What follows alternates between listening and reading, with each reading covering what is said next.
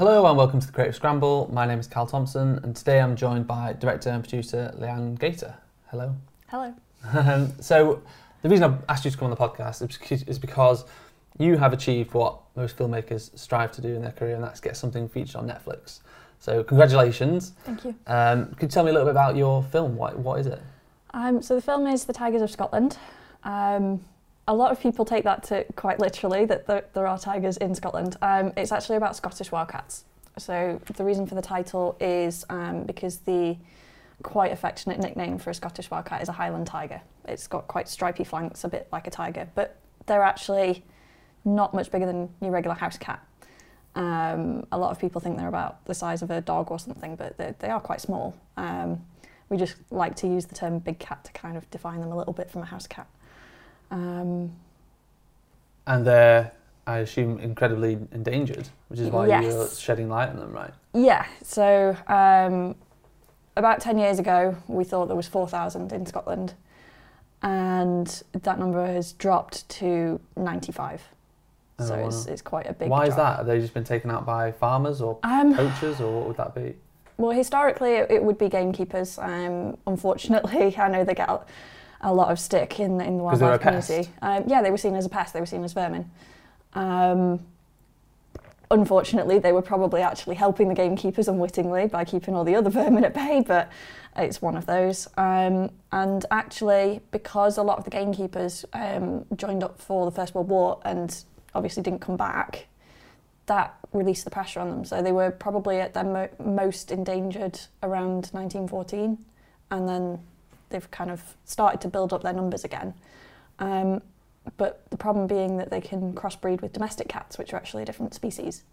And so as they found themselves in areas with no other wild cats, they've bred with domestic cats, and they're kind of slowly going extinct through genetic dilution, which is quite sad, really. Right. So why why is that important to you? Like, why have you chosen to, to study and document um, wild cats? I just thought it was kind of quite unjust. I have cats myself, I've always had cats. Um, I'm afraid I'm a dog lover, so I can't really relate, but you know, we'll, we'll fight um, about it later. Well, that's the interesting thing, like uh, a lot of people have, have come up to me as cat lovers going like, you know, we've been really interested in it because I'm a cat lover, but equally I've had people come up to me and go, you know what, I'm a dog lover, I never really thought much about cats, but this cat is quite important, we need to make sure it doesn't go extinct. Uh, and so I think it kind of It, it obviously helps if people are cat lovers to like the film, but it doesn't really matter as long as you like animals. Um, I think you're going to find it of interest because there's a lot more than just wildcats in there. Yeah. Because um, they don't really get any, or they haven't really had any exposure publicly from what I've seen. You know, there's things like the the panda out in China is getting a lot of attention. And, yeah. And, and you know, the, the Bengal tigers. Obviously, they're very they're endangered species, and they do need to be made aware That's, of, and that investment needs to be put their way. That was kind of why but, I wanted to do the film, though, because, like you say, the, the tigers is a, a big problem because they get, um, they've not got a lot of space, and so they're inbreeding and things, which is a huge issue for any animal. Habitat destruction. That's that's habitat numbers. destruction, yeah. Um, but there's three thousand nine hundred of them, and there's only ninety-five wildcats. Yeah. So you would think that the wildcat would be picked up on for the same reason, but I think. Uh, both in in Britain even and across the world, we kind of had this idea that it's a sterile island, there's nothing here, and that's just not true. Um, and so we kind of neglect the animals that are living in our own backyard. Yeah. Um, so what, what are people doing to sort of help these endangered animals? Um, well, obviously on the one side you've got the conservationists who are coming at it from a professional point of view. Um, they're all trained in ecology and animal behaviour and things, and they're really running the, um, the whole side of Uh, monitoring, making sure that they know exactly what kind of environments to be looking for for these animals. But the actual interesting part is the there's only probably six or seven conservationists to a whole army of volunteers, and these are ordinary people who have day jobs. Some of them are vets, some of them are teachers. They're in all sorts of careers, and they're all really concerned about wildcats because most of them are they're in the areas that these animals are living in. Most of them, just out of curiosity, as trail cameras have become more affordable and more available, put one up and discovered that there's actually a, a wildcat quite literally in their back garden. Right. Um, and so they've got a personal connection to the, the animals, and they really want to help them, um, which is, is really quite lovely. That, that that's kind of what's brought it about, is this availability to consumers. Yeah. Um, Why, why did you want to make a documentary, personally? Was you a filmmaker, um, you were, you well, were a yeah. wildlife photographer as well? Yeah, um, so I went to a hide in the Cairngorms um, in twenty fifteen. Um, we it's a national park in Scotland. Yes, yeah, it was it's national park in Scotland. We took a nineteen seventy-three V W camper van around Scotland for a week um, and saw a whole host of things. So uh, there's like there's reindeers in the Cairngorms, for example. A lot of people don't know that we have reindeer. Um, and so we went to this wildlife hide because it was um, tipped off as one of the best places to see pine martens, uh, which are another U K what, predator. What's that? They are a relative of uh, otters, badgers. They're, they're the right. mustelid family. Um, But they're, they're increasingly becoming important to uh, British rewilding efforts because they actually, they're a really good predator against grey squirrels. And so where they are, the grey squirrels tend to move out or die out if the predators are yeah. eating them. Uh, and that means that red squirrels can come back in, and red squirrels are our native creature. Um, so it's kind of, they're becoming quite important for that reason. Grey squirrels aren't native to the U K. Mm. Um, we brought them over in ships rather stupidly. Um, and they took um, over and decimated the red squirrel. Yeah, they carry squirrel pox, which they're immune to, but the red squirrels have no immunity to, and that's really what's wiped them out. Right. Um, so it's, it's really a good thing that, that pine martens quite like snacking on grey squirrels, as horrible as that sounds. Um, it's the circle of life, right? Um, so yeah, we were at this wildlife hide looking for pine martens, and we got chatting to the host of the hide. Um, and he told me, as someone who has lived in Scotland all his life, lived in the Cairngorms all his life, somewhere that even if you know about wildcats, is seen as being a really good place for wildcats to, to live and be seen. He'd only ever seen three. And this was a man in his fifties. Yeah. And that really stuck with me. Um, and I couldn't get them out of my head. I, I keep joking now that the wildcats have got their claws in and they're not letting go. Um, but because they are quite ferocious, and there are a lot of conservationists who have been working with the, the breeding population who have scars to show that. A lot yeah. of people keep going, oh, they look all cute and cuddly. They're not. They're vicious. They are vicious. It's just cats for you, innit? How, how did you... Sorry, I'm a dog lover, I said it before. How did you get so close to the wildcats? Obviously, you've got some absolutely um, stunning footage in the documentary, and I'll, I'll put the link to the trailer and stuff like that in the show notes so people can see it. But you got right up there, and obviously with them being so endangered, did you have to track long, them? or Very it... long lenses. Yeah. Um, that's kind of the key. Um, we also work quite closely with um, a couple of people who had them as part of the conservation breeding. Um, so there's, they are mentioned in the film. There's Five Sisters Zoo and Agish in particular, where we were filming them with. So all in captivity, and then they're breeding them, and then they're going to release them? Yes, that's right. That's the goal. So they have a population of around about eighty individuals in, in captivity at the moment that they're breeding from. They, they keep very, very close eye on who's bred with who and who's parented who, and so that there's no inbreeding. Um, and they are... They're actively looking at uh, places to release these wildcats within the next couple of years. So they've got, I think it's three or four potential places they're looking at at the moment. Mm. Um, but they obviously have to make sure, they have to do a survey, make sure there's um, there's no threats from feral cats, um, which, as I said before, can interbreed, but they can also pass diseases along. Um, they also have to make sure there's enough prey to support the population, and think about any future populations as well, make sure that they can connect up quite well. Yeah. So there's a lot of work that goes into that, because that's another question that I keep getting is, well, why don't they just release them? Well, they can't just release them. They have to make sure that they give them the best chance of survival when they do release them. Yeah, otherwise we're back to square one in a year or two. Exactly, yeah. yeah. So let's just talk a little bit about the production side of things. Obviously a lot mm-hmm. of um, filmmakers and video professionals will listen to this podcast and they'll be curious to know, how do you make uh, you know, a, a feature-length documentary? It's just sub one hour. How how much time did you put into making this this film? Um, so quite a lot of time. um, research took about a year. Production was supposed to take over a year, and then uh, got shrunk down to about eight months. And I spent um, it'd be seven weeks of that actually in the field. Now I was working a full time job whilst making this. That's how I funded the film.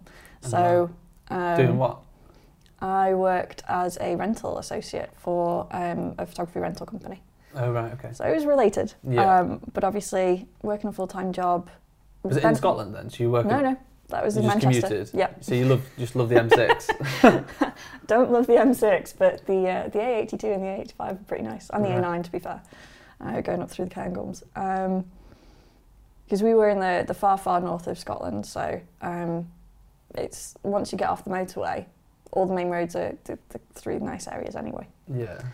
Um, but yeah, so I funded it through the main jo uh, the full-time job, but the flip side of that is I only had limited time and holiday. So, well, so when were you shooting it? Is this like evenings and weekends? Uh, no, I'd take whole weeks off of work and, and do it, and then I'd try and line it up so that I could go the weekend before my holiday started and come back the weekend that my holiday ended. Right, and just blitz it for like... Pretty much, yeah. Know, ten days or whatever. Yeah, pretty much. Um, there were times where I managed to get a, a bit extra time to go up, but again, it's the, the actual cost of living while you're up there.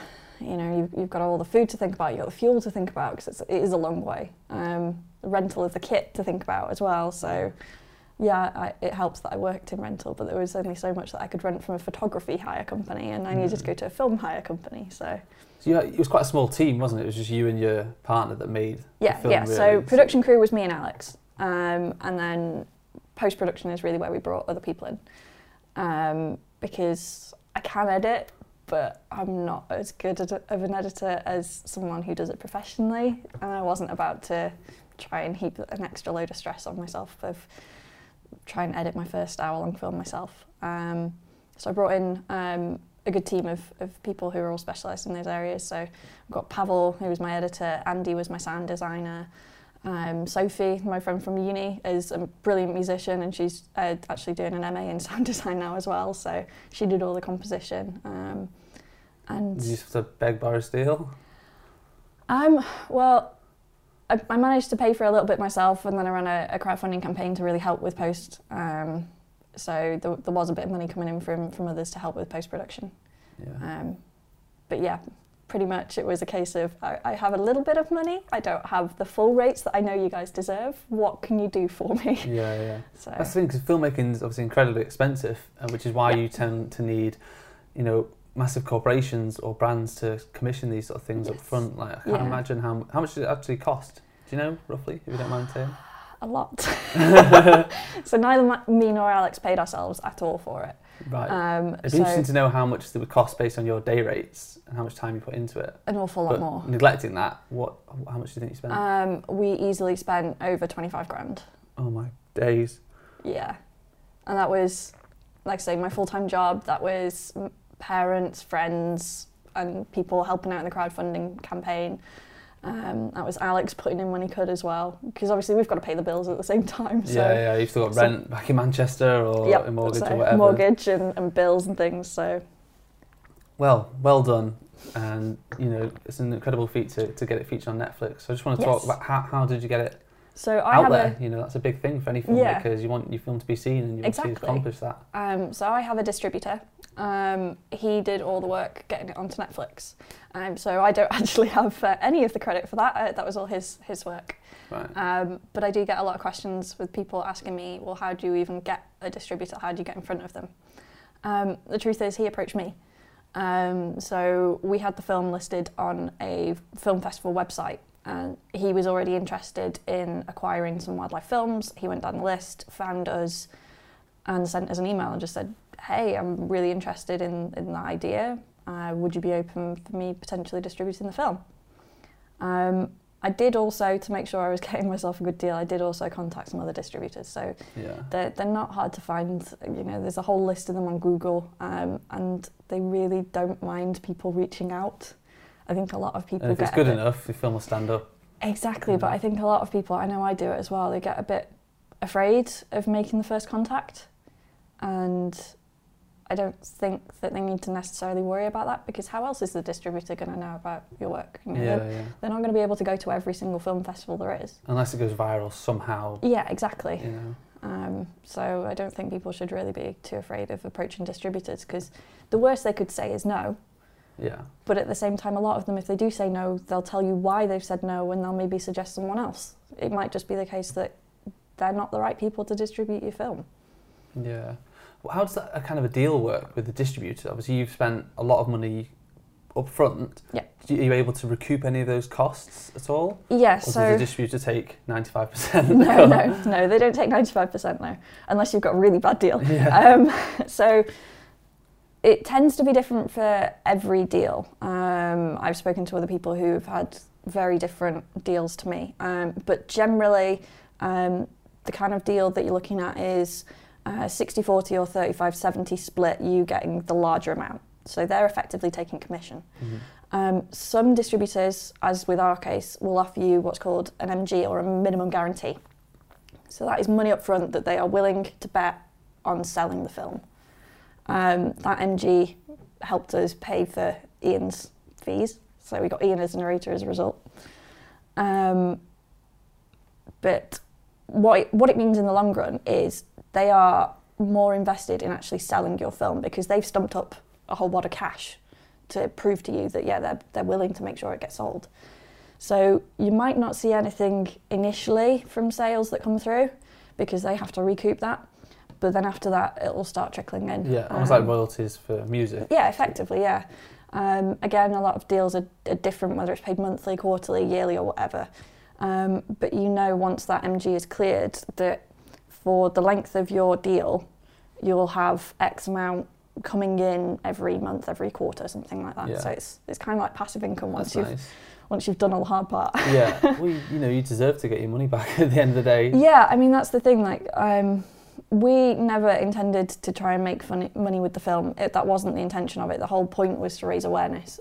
But we spent so much money, it pretty much ruined us. Yeah. um, so we we really struggled at the end of it, and so this is just, just a nice way of... Just baked beans on toast every yeah, night.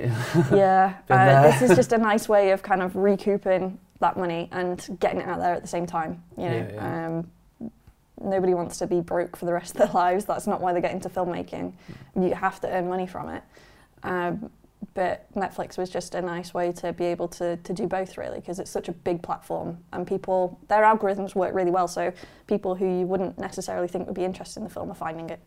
Um, we've had people referring it completely independently to friends of ours, not knowing that they're friends of ours, and then said friends have, have kind of messaged us going, oh, you know, so-and-so, is, it, like, it's popped up on their feed and they're the last person I would have thought would be interested in it, and yeah. So, are people actually watching it then? Like, how, yes. how do you know what the stats are, you know, when it comes to Netflix? You've so, not got a YouTube view count on the bottom. No, line. I don't have right? a YouTube view count. How does that work? Um, we don't have any stats from Netflix. I don't know if we're likely to get any stats from Netflix, um, but we do have a website, we have social media, and um, we've been able to, to track interactions from those. So we've gone from around forty, fifty hits on the website a day to over a thousand. Um, we've also... more than doubled. I'll be happy with forty or fifty. I know, I know. We worked hard to get forty or fifty yeah. a day. Um, we we more than doubled our Facebook following in less than a week. Um, so I, I'm pretty sure people are watching it. yeah. yeah, absolutely. But the the really nice thing is, as part of that, as part of the social interaction, um, we're getting uh, people obviously. A lot of cat lovers, like I said, are watching the film. They're sending us photos of the cats watching the film, which is really funny because my cats do it.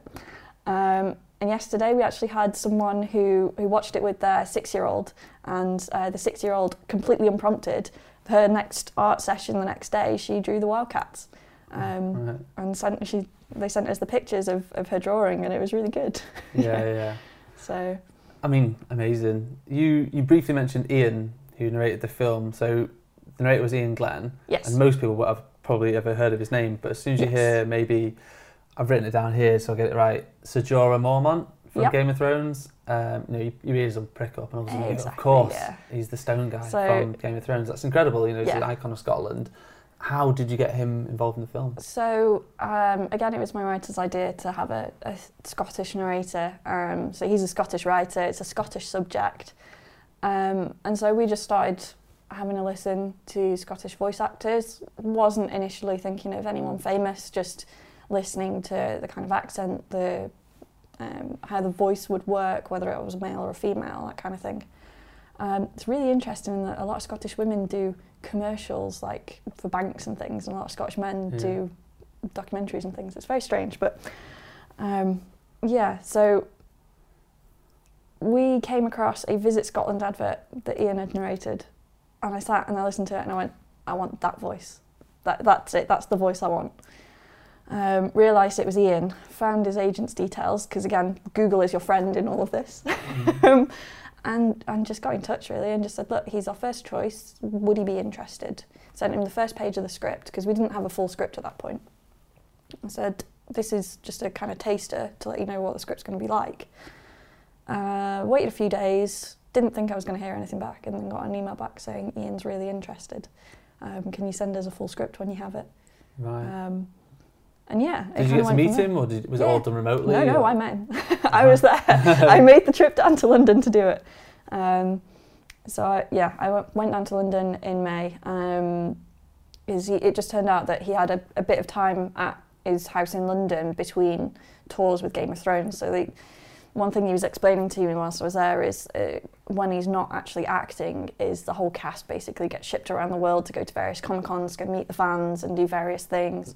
And so he was just, he was quite glad to be at home and do something a bit different, I think. Yeah, not yeah. that he doesn't like working on Game of Thrones, but it was just re a bit refreshing to do something different. Yeah, yeah.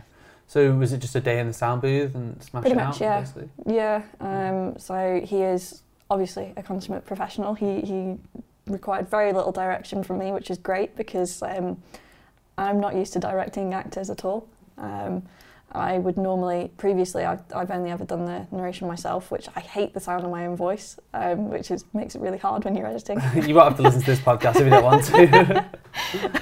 I think that's just, you know, everybody hates the, the sound of their own voice. Um, if they if they say they don't, then I don't believe them. Um, but yeah, so it was it was quite nerve wracking for me to, to to kind of direct somebody, let alone someone of his standing. But as soon as he walked through the door, he just put me at ease. He's so lovely, mm. and he was genuinely really nice to work with. You know, I, I've heard horror tales of people working with famous actors that they really look up to and how they're really disappointed, but no, Iain's just a lovely person. Yeah, no, that's that really really, really nice to hear. Um, just to sort of flip it again, you said uh, obviously you invested a large amount of money mm-hmm. and a large amount of time. Like yes. You had a full time job. Like you, you, know, you, you and Alex both sacrificed an awful lot. Do you think that did that have a negative impact on your career at all? Because you kind of put all your eggs in one basket for that entire year. Yeah. Almost. Like what? And obviously it's come off great. Like I mean, it's amazing. But so many filmmakers and so many investors will will will put all their eggs in one basket, make a film, and it, it won't go anywhere. Yeah. You know, what what are your thoughts on that? Yeah. What um, makes like why were you successful and other people weren't as well? Luck. there I you have I it, guys. I, I really don't know that, the answer to that question, but um, I think it is it is a risk putting all your eggs in one basket. Um, but with natural history, it is extremely difficult to get into um, unless you know unless you're already really well known, like someone like Doug Allen or Gordon Buchanan.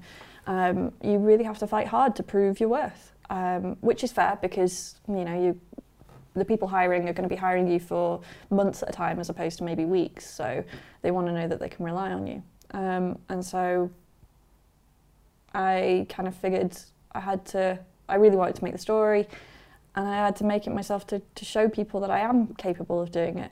Um, you know, I'm normally a camera person. That's what I, I do. I freelance as a camera operator, but there's less and less kind of calling for just a camera operator, and there's more calling for people who can shoot, produce and direct. And so that's that also was an excuse for me to make this film, is to prove that I can shoot and produce and direct. Yeah, yeah. Um, what are your thoughts on that, with sort of slimming down crews? I know it's a lot, the old school camera operators that are, were part of quite a few different WhatsApp groups and are quite upset about all these jobs for shooting P Ds going around because they feel like they're not putting professional camera operators on it, they're putting like assistants and producers on it and yeah. giving them a camera, and then the content is kind of subpar. subpar. Thankfully, you're a camera yeah. operator first. Like, what? yeah. I think I do it myself. I have to shoot and direct as yeah. well. So, and I know it has to. You have to evolve with it. Yeah. But there is an old school attitude that you know it's tarnishing the industry. Yeah, I mean, I think I don't. I don't think everybody needs to be a jack of all trades. Um, there are always going to be people out there that do everything themselves. You know, Robert Rodriguez is probably one of the most famous examples of it. I also know a wildlife photographer, uh, cinematographer who does everything himself. He's just got two series on CuriosityStream that he has shot, edited, produced, done the music, sound design, everything for. They are few and far between. Um, is it just jealousy, maybe? I, I think. I think it's just the way that the industry is going, particularly in broadcast. I don't necessarily think the film industry is going that way because uh, narrative feature films require so many people and they're so complex compared to a lot of broadcast docs. I mean, I know that it's not it's not quite the same as, say, something like Game of Thrones. That's more in the, the kind of feature film territory. Um, but you can get away with uh, smaller budgets on broadcast documentaries in particular. Um, and the reality is that your commissioning editors have smaller budgets than they used to. The, mm. the B B C is probably one of the few people that do still have the budget, but if you have a look at the end of things like Planet Earth, they're actually co-producing with five other big broadcasters. So they're not putting all their eggs in one basket anymore. Yeah, well, it's 'cause there's just so much content, you know, with it being online, um, yeah, let's say broadcast, film, cinema, there's so many ways to consume content. Just aren't willing to take the risk these days either. Um, any new kind of style, format, anything that we, we would kind of push with experimentalism with short films, they're a bit more reticent to take on and see how it works with their audience because they know what their audience typically likes. But equally, there are some people who are still willing to take the risk. So I sat in on a talk with um, the head of commissioning for natural history the other week, for example, and he was saying that B B C One obviously is still your very traditional format, particularly with natural history. It's your, your Attenborough narrated, where you spend probably about five minutes per episode on each species, and you kind of chop and change, and they're normally all within one ecosystem or something like that. So, you know, people don't lose interest. But then B B C Two is willing to take more risks. So you will get a bit more where it's all on one species, or it's on a harder subject, or it's a bit more experimental in format. Um, and they're not quite so worried if you don't make that work, because at least they've tried it. Which I thought was quite interesting, coming from obviously a big broadcaster that runs multiple channels. Um, but again, it, it, it'd be completely different if it was a feature film, you know. Yeah. How do you judge what the cinemas are going to want to put in their their screens? You know, they they're really concerned with getting bums on seats. Less so in broadcast. You want the viewers, but it doesn't necessarily have to be there and then anymore because you've got catch up. Yeah. So and it's, platforms like Netflix, Amazon yes. Prime, you know, they're skipping the whole cinema release completely. Exactly. And some are just going direct to on exactly. the, on demand. I mean, Amazon Prime, iTunes, a lot of platforms are actually really easy for filmmakers to upload themselves. But then you've got to make sure you've got a marketing plan in place, um, which can involve quite a bit of money. Um, you know, you'll always see things. I, I, I get inundated with trailers for new films coming out, like the all of the Disney new ones, The Lion King, The Nutcracker, all of this, are all constantly popping up on social media. That's because they put an awful lot of money behind the links. Exactly, exactly. So how do you get around that when you're an indie, indie film producer? You've got to put the time in if you can't put the money in. And a lot of people are either time-rich and money-poor, or money-rich and time-poor. Yeah, yeah. It's, it's, it's a hard one to balance. Um, right. Amazing. I mean, what, what's next then? You've, you've, you've kind of reached your peak, haven't you? Or have you got have you got loads more lined up? Like, what are you thinking? I hope I haven't reached my peak. It's a bit early in my career to reach my peak. Um, no, I've got uh, multiple projects in development. Um, and the reason that I have multiple projects and not just one is because you can put your heart and soul into one project, but if the you know if commissioners or investors or you know anybody that you need to try and get money from or you know or get involved in the project doesn't quite feel it, doesn't think that it's quite the right thing for them, you've got to give them another option, because we can't afford to just get attached to one project. Um, you know, there's some of the, the more experienced and, and long-running um, production companies who've been batting ideas at the same commissioners for twenty years before they get produced. So it, it takes a long time um, to get anything done, in broadcasting in particular. Um, Are you allowed to say what any of these projects are? Is it all top secret? Um, it's not top secret. Can you um, give a premise? Yeah, I can give a premise over a couple of them. So um, there's one that I'm reasonably hopeful is going to go ahead next year, which is about horseshoe crabs. So again, another species that not a lot of people will be aware of. I know um, what a horseshoe is, and I know what a crab is. Well, that's the kind of odd thing about them, is their name actually doesn't help, uh, because they're not a crab. Uh, they're more closely res related to scorpions, um, but they... Are they... Is it going to be underwater? Yeah, so... So it's going to be underwater. Shoot, that'll be ace. Not all of it will be underwater. Part of it will, will hopefully be underwater, um, which I'm not a qualified dive tech, so I will need to get an underwater cinematographer for. But um, The big issue with that, and the reason that I'm, I'm going to need funding on it, is because there are none in Britain. They, they have a species in America and three species in Southeast Asia. So it's the, obviously the money of getting over there. Um, but the big problem with them that a lot of people don't realise, um, which I know with growing veganism movement makes it even more difficult, is actually all of modern medicine relies on horseshoe crabs.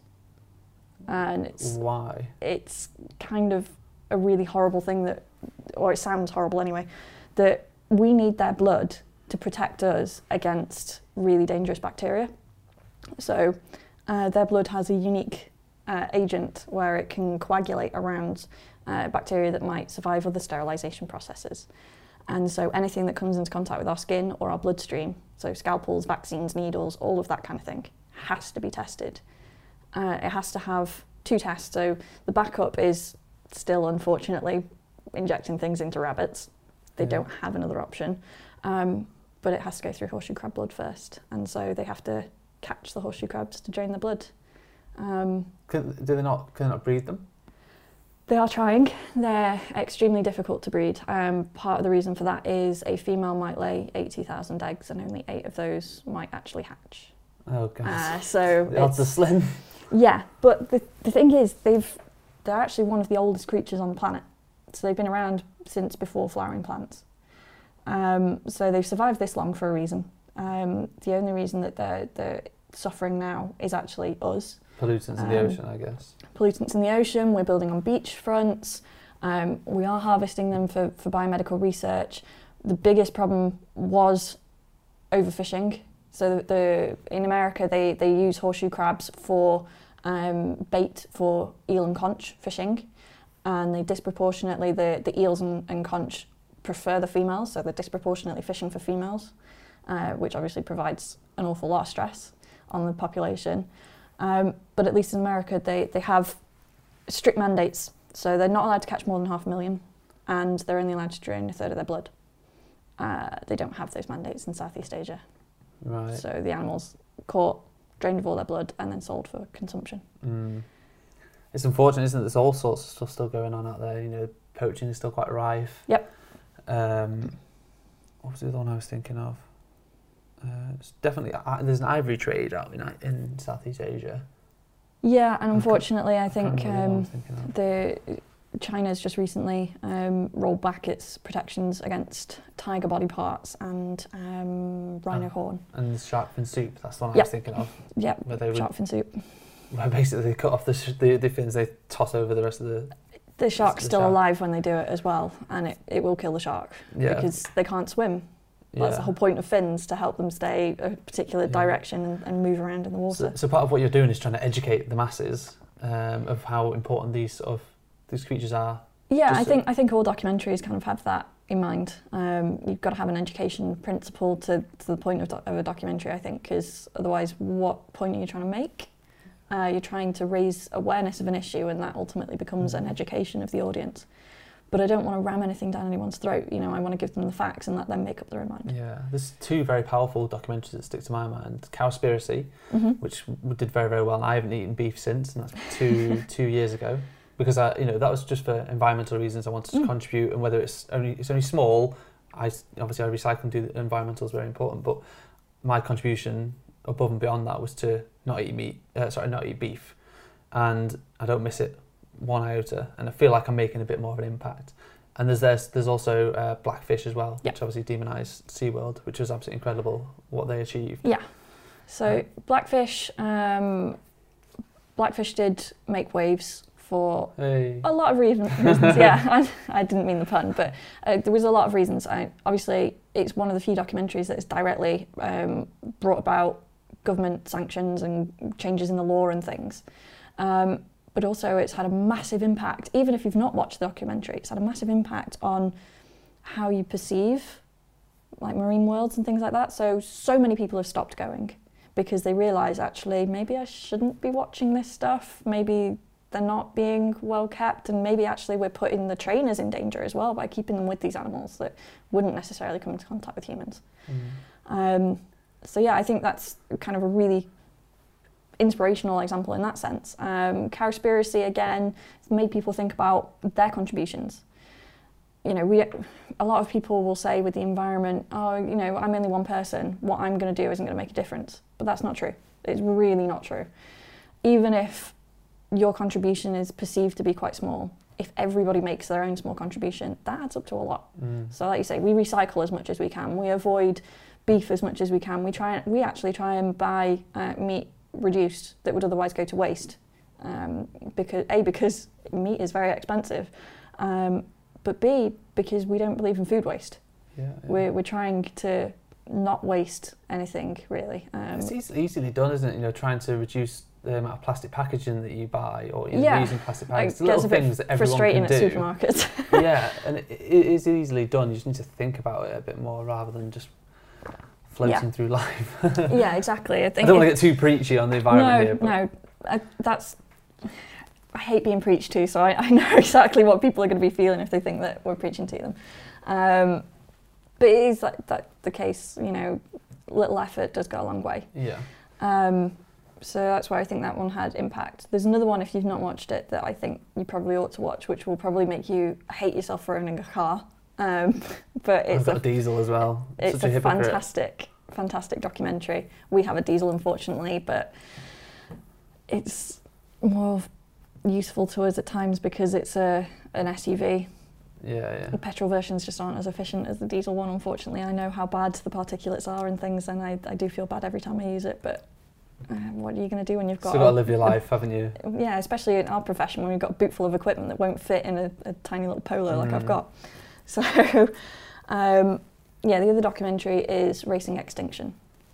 That had an incredible effect on me because at the time I was still working for the photography rental company, and it frustrated me every day the amount of paper that we wasted with that company because the systems were so old. We still used dot matrix printers, um, and they actually messed up the computer system if you didn't print things.